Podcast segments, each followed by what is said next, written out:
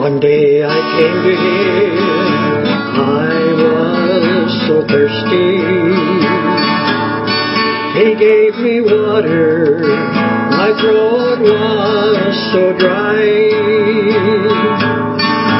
At the daughter that I had never dreamed of, but for this water,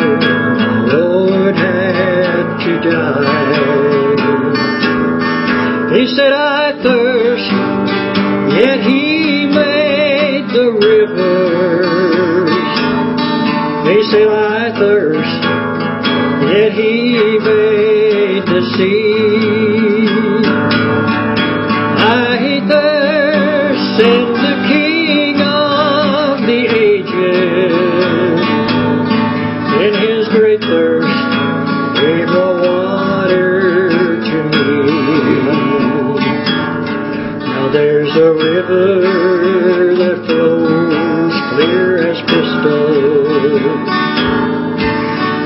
It comes from God's throne above. And like a river, it dwells up inside me bringing mercy, life-giving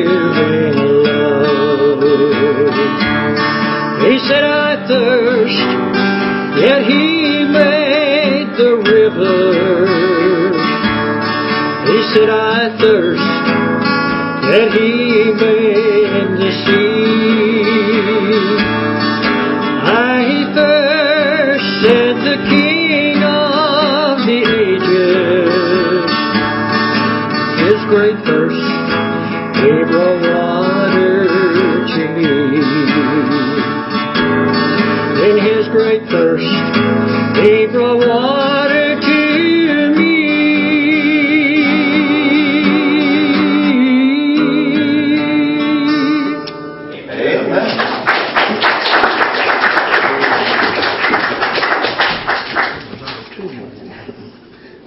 Thank you for that song. That was a blessing. That's a great song, and that was that was some good singing. That was the first time I've heard Brother TC sing. I I heard he was a good singer, but uh, now I know. That, I appreciate that. That was good. All right, if you want to take your Bibles and turn to the book of First John. Those of you that weren't here last week, we uh, started a series of messages going through the book of First John. Uh, we've got the outlines inside the bulletins if you'd like them to follow along. And I, those outlines are there not just so you can follow along, but I encourage you to, if you get the chance, and maybe sometime during the week while doing your devotions, if you if you would take those and read through these scriptures and study this, and the whole book of First John is written that we may know that we have eternal life. He said that at the end of the book. These things have I written unto you that believe on the name of the uh, Son of God, that ye may know that ye have eternal life. He teaches us through this uh, through this book. It's just a short book of the Bible, five chapters, and he sh- he tells us how we can know that we're saved. And last week we went through chapter one, and we're going to go through about half of chapter two today. Uh, I think I put all the verses on there, John 2, 1 through 29. We're only going to make it about halfway through chapter 2. But um, also, if uh, you are interested, if you need one of these outlines and weren't able to get one, I could get them for you. And if you miss any of these services, or miss any of the messages or anything too, you can always go online and listen to them. Great thing about technology today, uh, you can kind you can do that. And I, I really believe these messages can be a big help to you. It's so important uh, as an individual that uh, you make sure that you can take the Bible yourself and say, hey, this is how I know I'm saved. Uh, it's not enough, you know, just, you know, especially you kids, alright? A lot of times, people, kids will think they're saved because their parents told them that they're saved. Uh, listen, that's not, I don't want my assurance. My parents were there when I got saved and they, they could, uh, talk about it, but I remember it myself. And, uh, it's not enough just that your parents tell you you're saved. It's not enough that your pastor says that you're saved. I mean, you might, if you give me a testimony that lines up with the Bible, you know, I'll, I'll think you're saved, but I can't know it. Nobody can know you're saved except for you and God. And he te- and John teaches us uh, in the book of First John how we can know. And so we're going to start out reading in chapter 2 in verse 1. It says, My little children, these things write I unto you, that ye sin not. And if any man sin, we have an advocate with the Father, Jesus Christ the righteous. And he is the propitiation for our sins, and not for our sins only, but also for the sins of the whole world. Let's pray.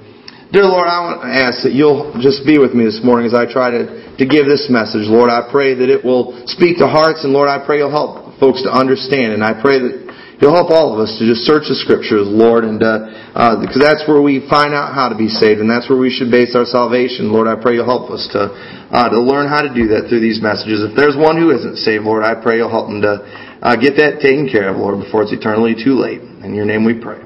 Amen. Notice how it says, "If any man sin." Now, there are some ifs that there's a good chance, you know, I guess if this happened or if that happened. But usually there's, you know, there's some things, they might not happen. But this one, if any man sin, um, that's, this one's gonna happen. This isn't a maybe. No, nobody in here, even after you get saved, you're not perfect. You're gonna, uh, we're gonna fail. We do it quite a bit. One thing that we gotta be careful not to do when it comes to, uh, church and religion and things is to focus too much on the people. Because the people are all flawed. You know, everybody's out there, there's people out there, they're always looking for that perfect church.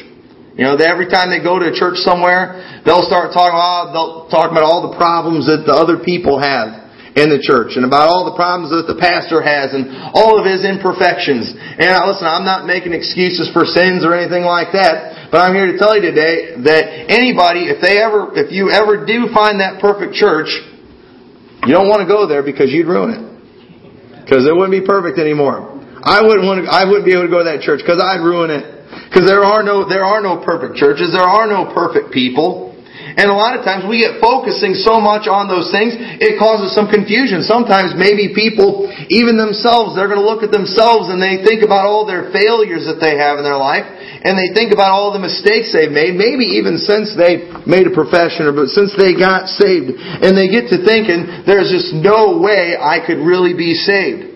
But notice what John says here. He says uh, if, that if ye, um, these things write unto you, that ye sin not. He doesn't want you to sin, okay? This, what I'm about to tell you here is not an excuse to go ahead and sin and think everything's going to be okay. It's not that at all. Uh, it's not that it at all.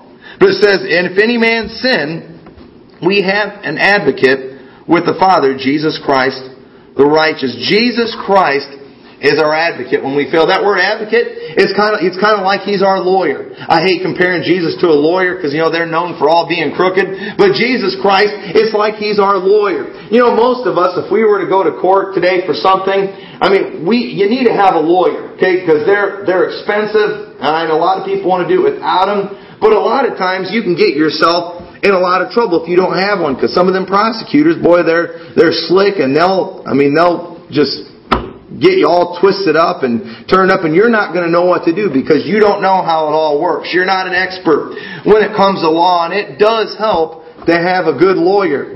And thank God that Jesus Christ, He's, it's, He's our lawyer when we fail. He's our, He's our advocate. Verse 2 says, and He is the propitiation. That word propitiation, it means He's our, He's our atonement. And uh, He's the one that did the work when He died on the cross, He paid for our sins.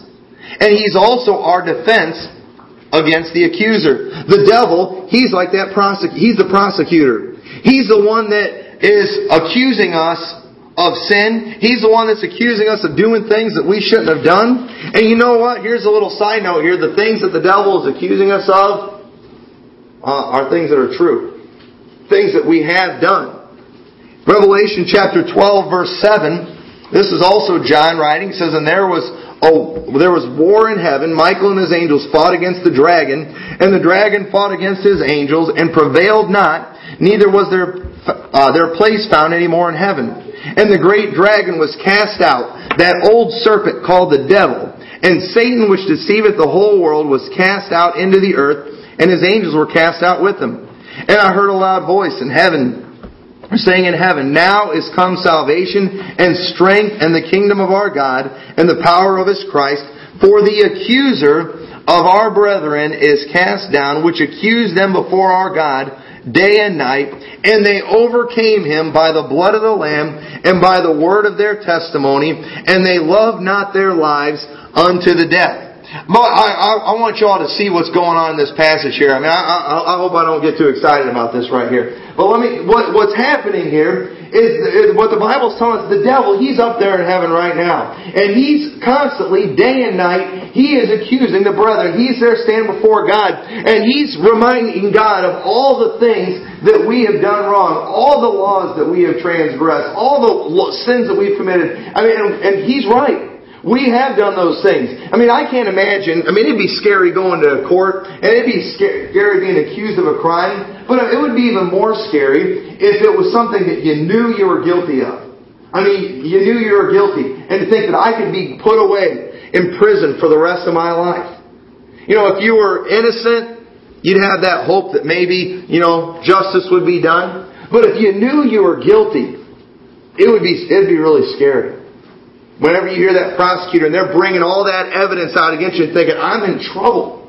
Because I, I did this and they've got proof. And the devil, he stands there in heaven and he's accusing us of all those things that we've done, all those sins. He's constantly doing that to God.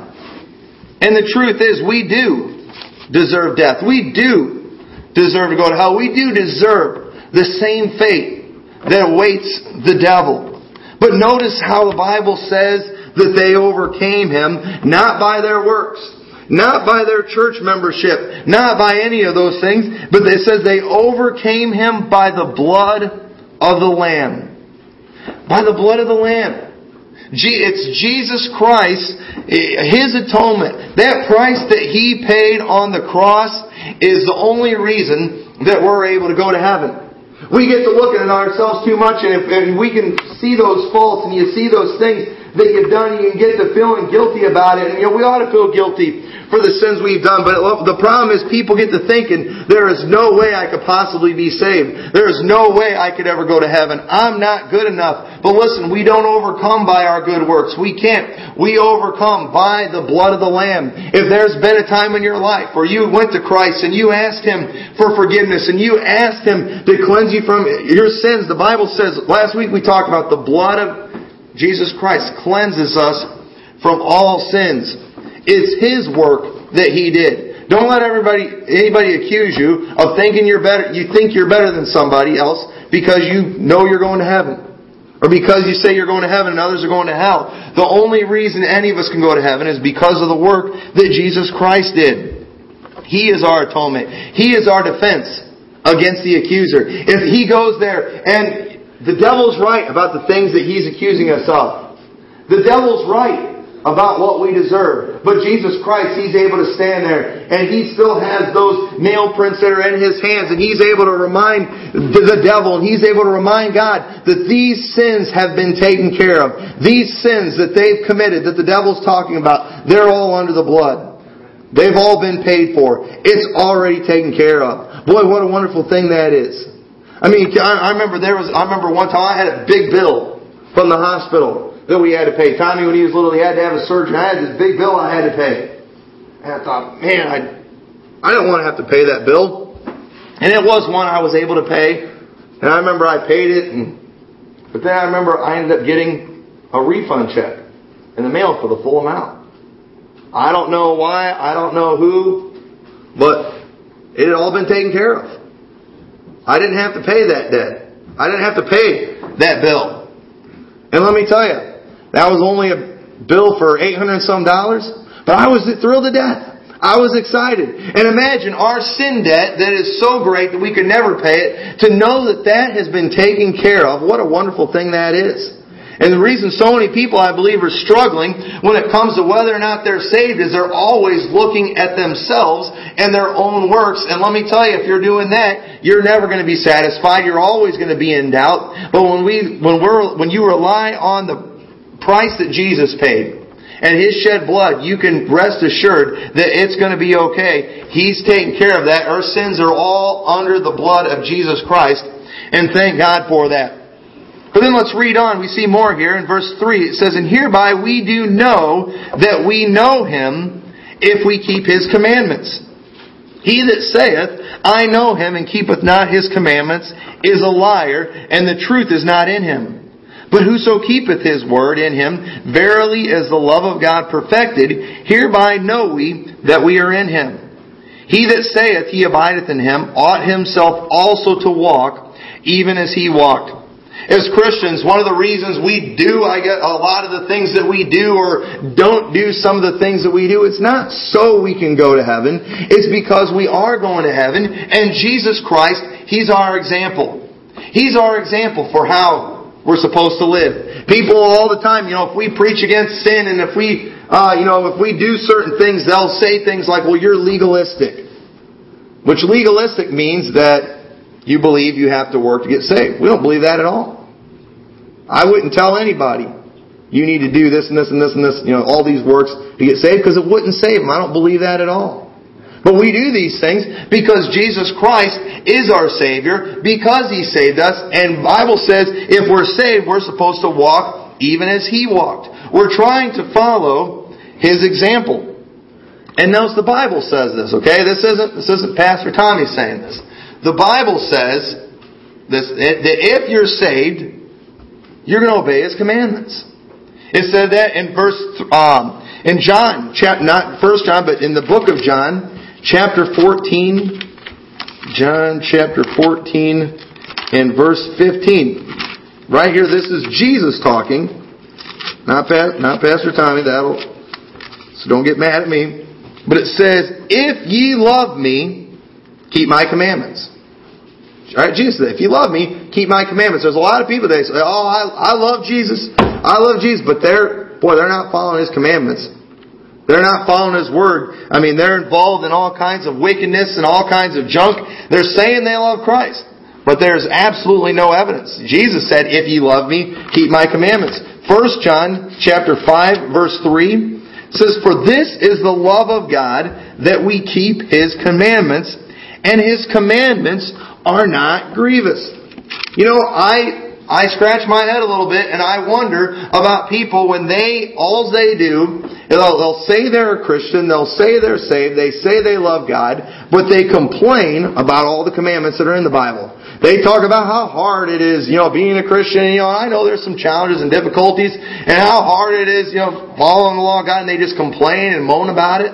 But the Bible says His commandments are not grievous. Why are you grieved by this? Why does the word why does it the word of God trouble you? Why does why do people get angry when a pastor gets up and he preaches the word of God and he just is echoing the commandments of God like God's commanded to do? Why is that a problem? Why is that grievous to you? Why does why does that bother you? You know, why do people get offended by the Ten Commandments? What's so offensive about thou shalt not kill? What's so offensive about thou shalt not commit adultery? Why is that offensive? The truth is, just because somebody says they're saved doesn't mean they are saved. The Bible says if you're saved, you will obey His commandments. We grow as Christians as we keep His commandments. Verse 5 says, But whoso keepeth His word in him, verily is the love of God perfected. Hereby we know that we are in Him. It's perfected. It's something, it's, it's a work in progress. All of us in here today, if you're saved today, you have not arrived, you still have not arrived yet. I don't care how long you've been saved. I don't know who's been saved in here the longest, but I, I can promise you, none of us in here have completely arrived yet. We're still, we're supposed to constantly be growing, and we will finally have accomplished that someday when we're in heaven and we're like Christ. Now listen, we're not going to be exactly like Him. We're not going to be perfect until that day comes when He gives us that new glorified body. But in the meantime, we're supposed to be working on it. We're supposed to be progressing. We're supposed to be trying to do better. It seems like many Christians today, the only time they, or people who call themselves Christians, the only time they read the Bible is to try to find excuses and loopholes so they can still go ahead and sin. And it's amazing some of the things that people come up with, but they do, man. It's like they, they spend all their time reading the Bible trying to justify sin. Listen, I'm not, nobody's saying you're going to be perfect. But we ought to be doing our best. We ought to be trying to obey His commandments. There are things that we should be doing. There's things that we should not be doing. And we're supposed to grow. It says, He that saith he abideth in him ought himself also so to walk even as he walked. We say, hey, I abide in Christ. Jesus Christ, He lives in me. He, uh, he, he lives in my heart. Well, then we ought to be walking as He walked.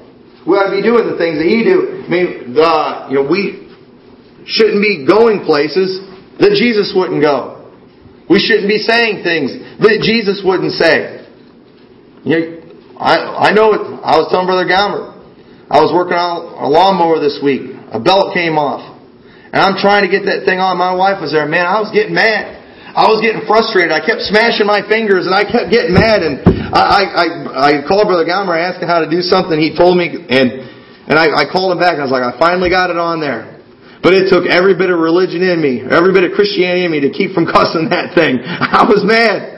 I, and I, it was, it was only the Holy Spirit that's on me. I, I was wanting to throw something. I was wanting to break things. And we've all, we've all been there before. But God helps us because He, He dwells inside of us. And when we sin, it grieves the Holy Spirit of God.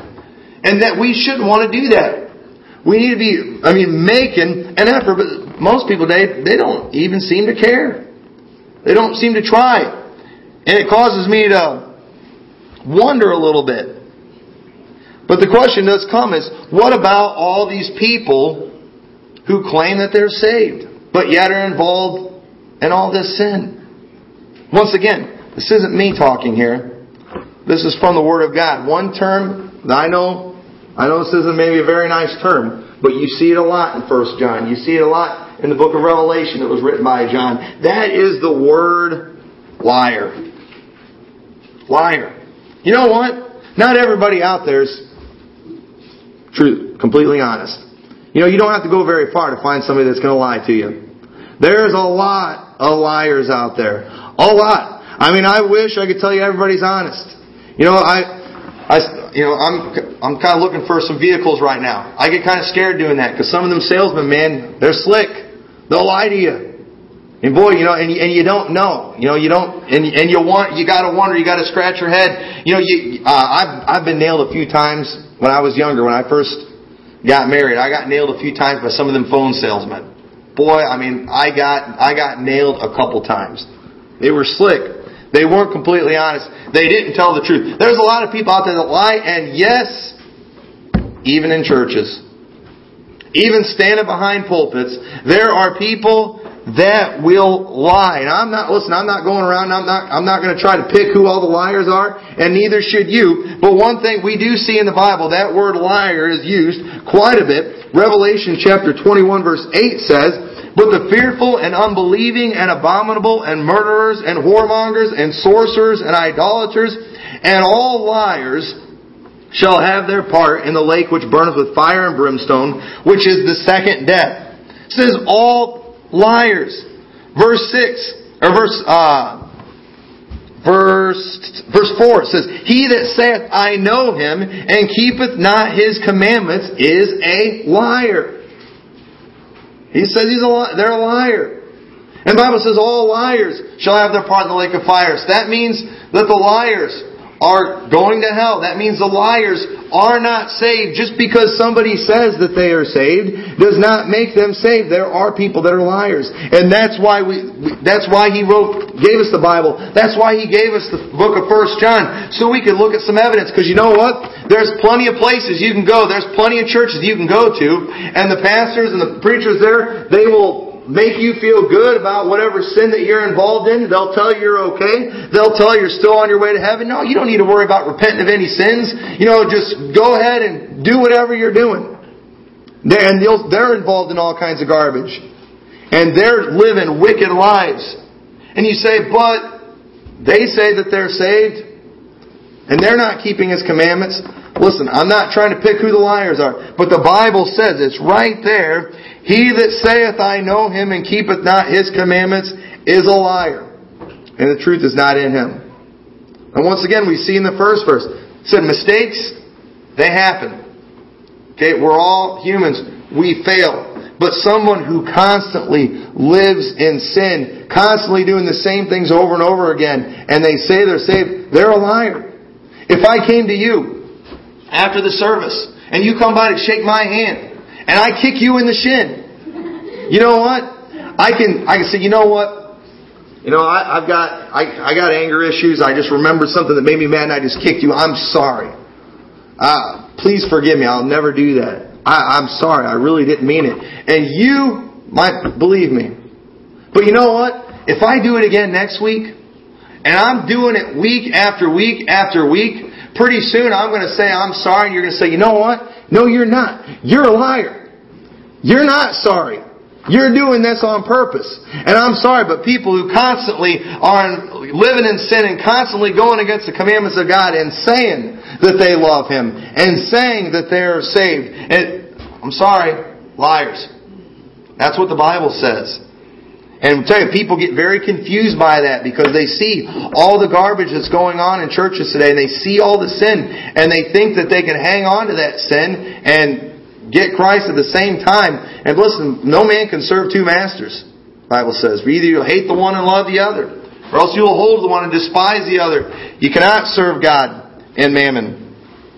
So, liars. This, he's been talking about, this is not a new commandment. Verse 6, He that saith, I abide them ought also to walk, even as he walked. Brethren, I write no new commandment unto you, but an old commandment, which ye had from the beginning, the old commandment is the word which ye have heard from the beginning, Leviticus chapter 11 verse 45. Way back in Leviticus, God was talking, He said, Be ye holy, for I am holy. He said, This is why you need to do it. This is why you need to be holy. Because I'm holy. Now, of course, the children of Israel, they weren't perfect. They, they had problems, but God wanted them to do their best to follow Him. And He said, here's why, because I'm holy. You need to be following me. We're supposed to be following Jesus Christ. And for us to have this idea that we can be saved and be just as wicked as the rest of the world, just as wicked as the devil, I'm sorry, it doesn't work that way. We're supposed to follow his example. So also, also we see in verse 8, uh, we'll start verse 7. Or, no, I'm sorry, verse 8. Again, a new commandment I write unto you, which thing is true in him and in you, because the darkness is past, and the true light now shineth. He that saith he is in the light, and hateth his brother, is in darkness even until now. He that loveth his brother abideth in the light, and there is none occasion of stumbling in him. But he that hateth his brother is in darkness, and walketh in darkness, and knoweth not whither he goeth, because that darkness hath blinded his eyes. This here, it's not talking about your biological brother. This is talking about your brothers in Christ, or your sisters in Christ. One thing we see here, that Jesus Christ is our inspiration to love. Now he's talking about a new commandment. You know, back in the Old Testament, I mean, there was those verses like, you know, an eye for an eye and a tooth for a tooth hand for hand, foot for a foot. Sometimes Christian people still quote that like we're still supposed to do that today. But Jesus, He gave a new commandment that you love one another. He also He gave that commandment, you know, that we turn the other cheek. All right, now we're we're under grace. We don't do that anymore. And Jesus Christ, He is our inspiration of love. Notice how He says, anybody who says that they walk in the light, but they hate their brother, abideth in darkness. Okay, now remember, this is this isn't me talking. This is the Bible. If you cannot love God's people, then you have something missing in your life. You are not saved. You're walking in darkness. You know, that, that's a bold statement. I, I can say that because that's in the Bible. You know, there's many people today who quit going to church and who don't like going to church, and they'll say it's because I, I love Jesus, but I just can't stand all those people in the church. And listen, I'm sorry, but you cannot love Jesus and not love His people.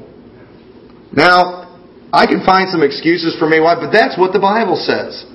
This is what the Bible says, and I'm going to show you why I believe that that is the case. Not just because the Bible said it, but Jesus Christ, He's our inspiration to love. If we are in the light, we will love our brethren. Notice now, when you talk about being in the light, okay, when you're in the light, that means you can see.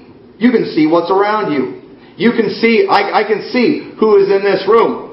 if we were to be able to get, you know, turn off all the lights and close the windows where no light was coming in here, I'd be in trouble. I, I, if I started walking around, I'm going to be bumping into people. I'm going to be tripping over things.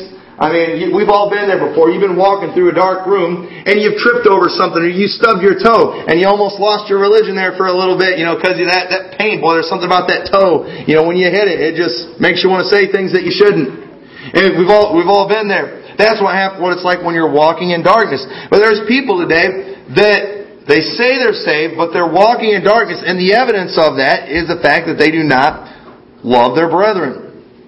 And it says in verse 8, again a new commandment I write unto you, which thing is true in him and in you, because the darkness is past, and the true light now shineth.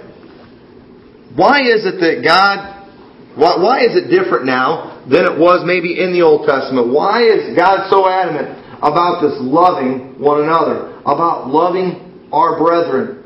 Because listen, I'm just going to be honest. Sometimes the brethren can be difficult to love. Uh, y'all, you all keep coming to church for a while, and y'all get to know each other. You're going to, so we all have faults. There's going to be things about each other you're going to find maybe a little annoying, a little irritating. And sometimes people are going to do things that might make you mad, and you know you're going to be tested.